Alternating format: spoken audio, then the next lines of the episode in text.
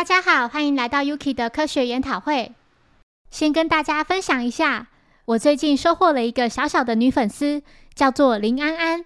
她的爸爸留言跟我说，她的女儿很喜欢我讲的故事，在此向安安说声谢谢，谢谢你的喜欢跟支持。今天要带来第五十九集《第一次购物杀人事件》，这集是动画原创。侦探团来参加首次购物的活动。主要负责活动记录，记录的对象是小红。规则如下：小朋友需要独自一人从米花公园到距离五百公尺远的米花商店街购买清单上的商品后，再返回原处。在此期间，周围的大人以及侦探团都不可出声，也不能帮忙，只负责保护孩子们。这件事对小朋友们来说并不容易，因为有人可能会求助母亲。也可能会因为迷路而哭泣，又或是干脆丢掉购买清单，把钱拿去买自己喜欢的零食或玩具等等。小红手上拿着假面超人的玩偶，她需要买的有牙刷跟豆腐。一段时间后，小红来到一栋废弃大楼内，并对里面的一名男子打招呼。侦探团跟在小红身后，他们注意到小红似乎在对谁挥手。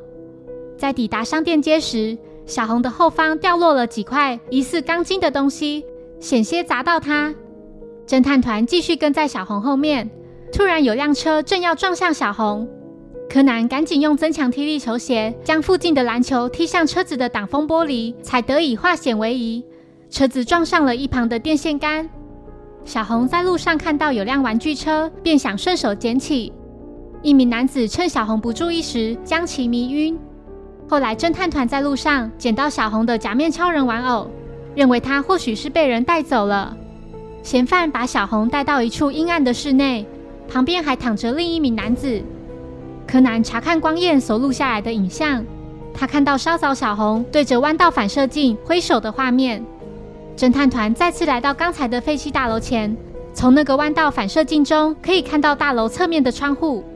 原来小红是对着窗户里的某个人挥手。侦探团在大楼入口还捡到了小红的帽子。大楼外的告示牌写着：“该建筑物预定今天拆除。”侦探团进到废弃大楼后，能感觉到地板很脆弱，里头空无一人，往上的楼层也被关闭。元太发现有个可以通往地下室的楼梯。几人来到地下室后，在里面发现已经昏过去的小红，旁边还躺着一名头破血流、已经身亡的男子。柯南认为，凶手是想让这起命案看起来像是件意外。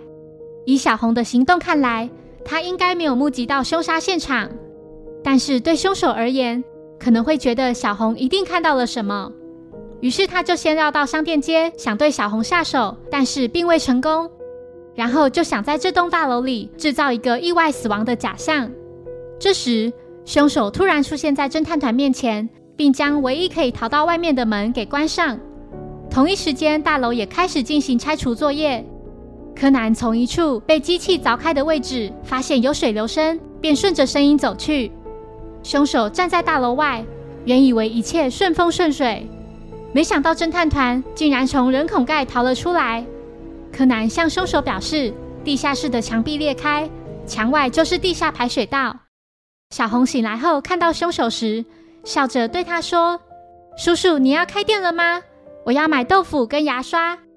听到此话的凶手懊悔不已，看到小红天真无邪的笑容后，顿时跪倒在地。